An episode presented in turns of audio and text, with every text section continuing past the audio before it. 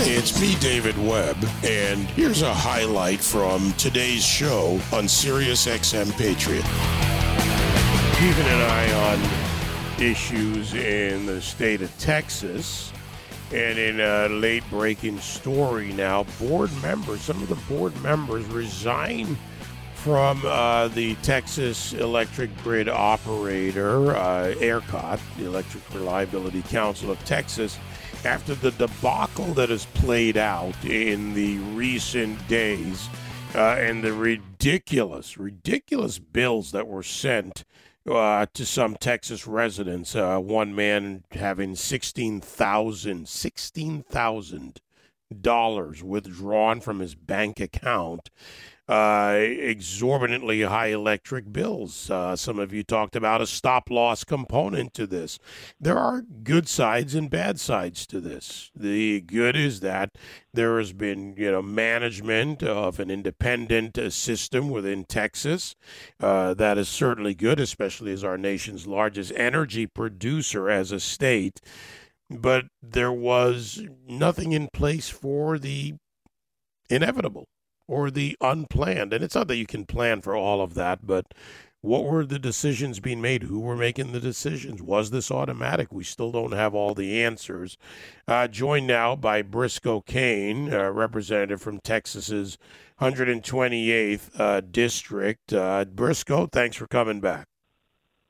Howdy, David. Man, yes, it was uh, it was a wild thing in Texas. In fact, I'll tell you, this year alone, my my boys got to go sledding twice. Meaning it snowed enough twice. It, that never happens. I've never seen such amount of snow.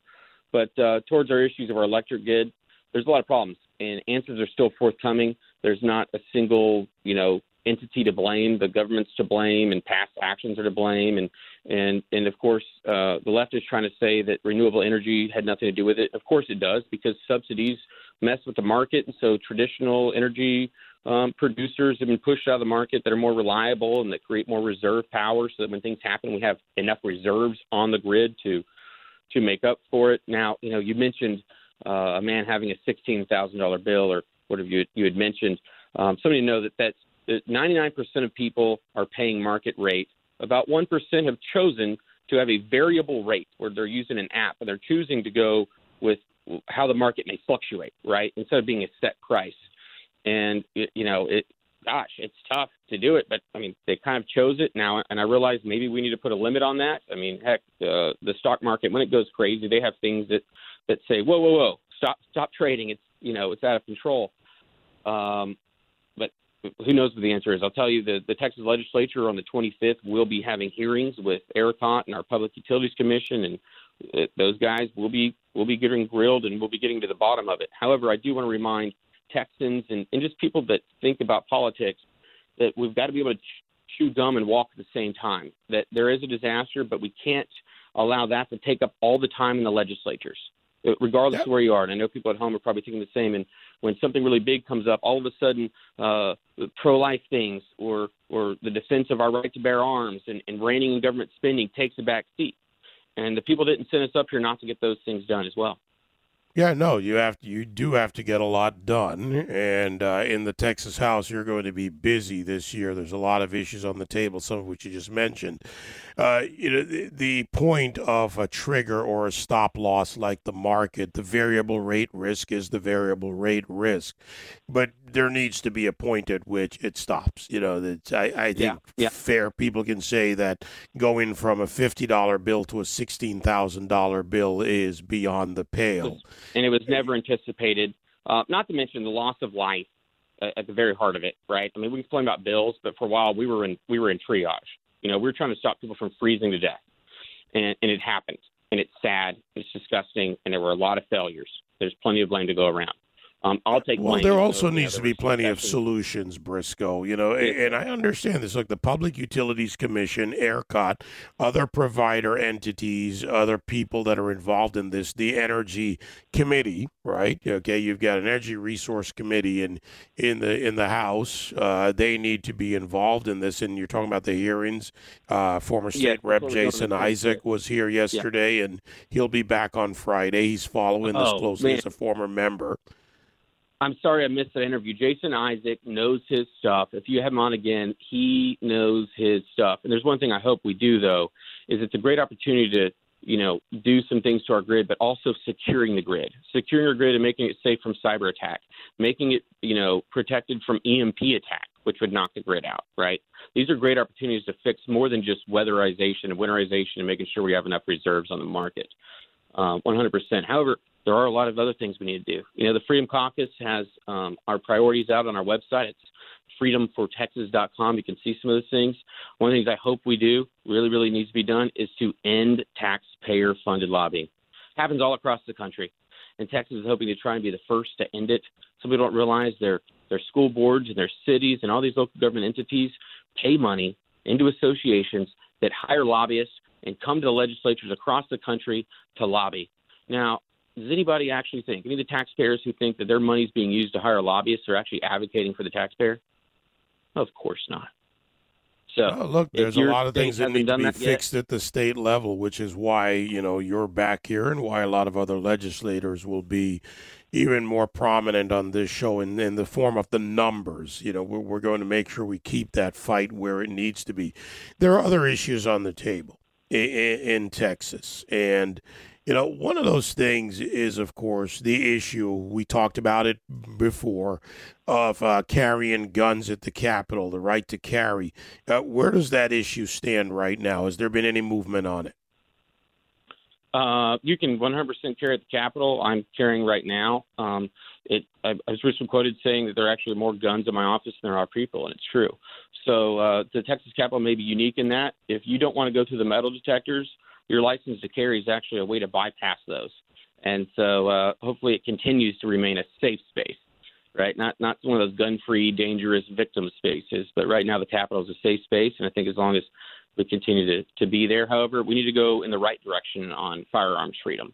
Uh, Texas is one of the few remaining states that people call red that still has not passed a bill to create what some call constitutional carry, but um, unlicensed carry, whereby you know pe- the Constitution is the people's license, and they don't need to ask the government for permission whether they want to defend themselves. Yeah. And Indiana just making steps in that direction. That news breaking yesterday. Let's let's talk about a big one in Texas: illegal immigration. And, you know, here we have an administration that's changed the rules, uh, re- reversed the prior actions, defunded beds in the sense of removing the funding, which is in effect catch and release program, another part of the catch and release program.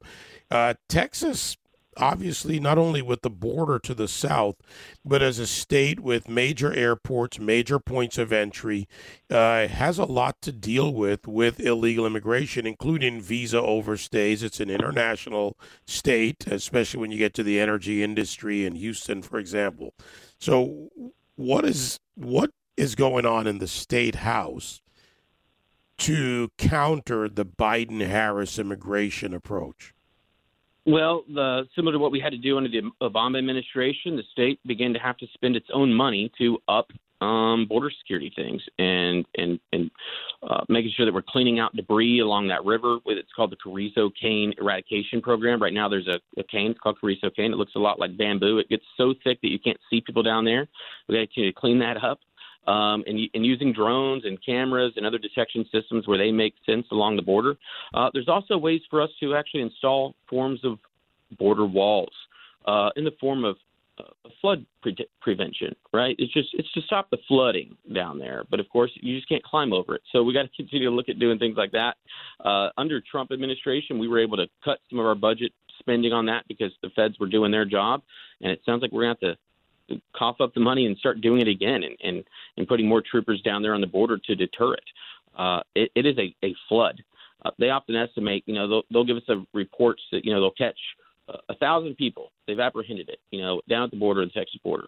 And then behind the scenes, they'll tell us for every one they believe they catch, two are getting through. I mean, this, this is a flood. It, it is unsustainable just for the taxpayers. Uh, it, it's expensive and uh, there's there's got to be a right way to do it, and we need to make sure we're doing that right way. And the people, look, elections have consequences, and hopefully we can we can come back from this. Hopefully the midterms will maybe allow us to bring back the U.S. House and at least slow some of these things down. All right, let's talk about education. Uh, the, the the science is in, as you know, and the follow the science crowd on kids going back to school. Uh, we'll put aside college students for the moment, but deal with the K through 12 issue. Uh, children are not super spreaders. They are not, not. They are the lowest uh, percentage of victims, which is infinitesimally low uh, to COVID 19 or the variants, which are weaker variants for that matter. That doesn't get talked about a lot in the news. And there are other issues besides COVID when children are not back in school. Where yes, is yes. Texas now on getting our kids back in school?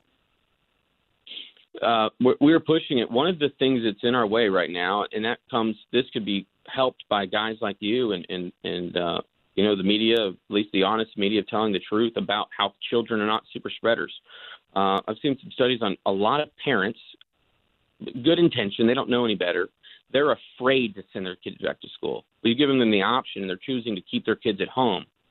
So the schools are ready and open to take them, but they don't want to send their kid there because they think their kid's going to catch this thing and, and spread it everywhere. And, and you and I know uh, the the odds of that for a child and the death rate for children is is so extremely low. I mean, if you've if your child has you know some kind of pre-existing condition that would open them up to this, okay, don't send them. But they're we are walking around in fear. Our whole nation is walking around this fear of of a boogeyman that is is yeah, it's it's a bad disease, but as you were saying, it's it can be dealt with, and there's ways to handle it. We we can't continue to isolate. I, I'm curious.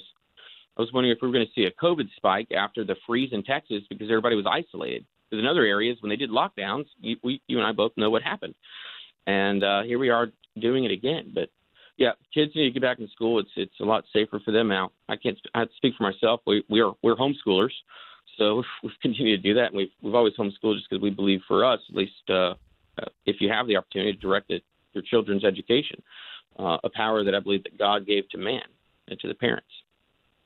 Well, we've got a lot on the table, Briscoe, uh, and you're you know involved with the Freedom for Texas, uh, the Freedom Caucus, the Texas Freedom Caucus. Rather, let me get that name right. Uh, a lot of good issues there that need to be dealt with. These are issues that matter to not the special interest groups, for the people the people that have to go to work every day, that have to do the job of keeping the state running. And, and I'm not just talking about blue collar. I don't care what collar you work or you wear to work. Uh, this is about uh, how people function in our society. Uh, the things that are challenging us are coming mostly from the federal government right now, but you're also dealing with another issue. And in Texas, there's been a movement to make Texas blue and in some areas they've managed to actually mm-hmm. make it more purple. Look, I remember the 90s in Texas. Austin was a fun city, but it wasn't the city it is now from a call it political and cultural uh, point of view. Other parts of other major cities going even more blue. And then you have the influx of the liberal refugees from California, from other states.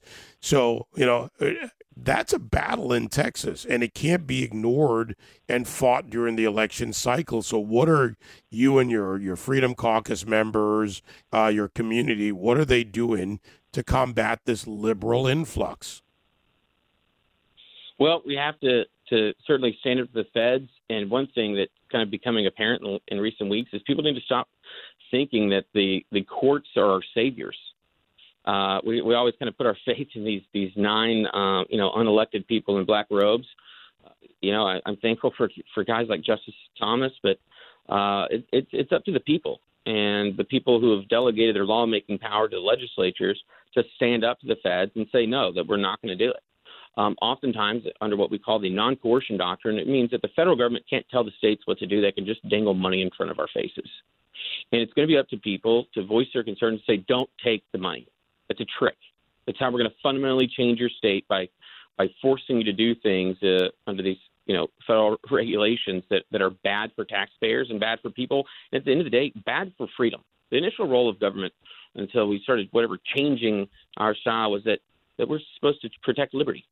We put liberty first, and we need to restore those traditional values and uh, side with freedom over funding. Yeah. And when those risks happen, which they do, and you get the rewards, it's great. And when something goes wrong when it comes to freedom, the great thing about it is there's another word opportunity the opportunity to reset and pick yourself up by the bootstraps in Texas, cowboy bootstraps, if you will, and, uh, you know, go out and make things work again, or at least have that shot. Briscoe, thanks for joining me. We've got a long way to go and a lot of fight. God bless you, Mr. Webb. God bless. Thank you. Briscoe Cain, Texas 128. And as I said, uh, I mentioned Jason Isaac, former state rep, who joined me yesterday. He'll be back on Friday following the hearings that are underway in the Texas State House. 866 95 Patriot 957 2874. I'll be right back.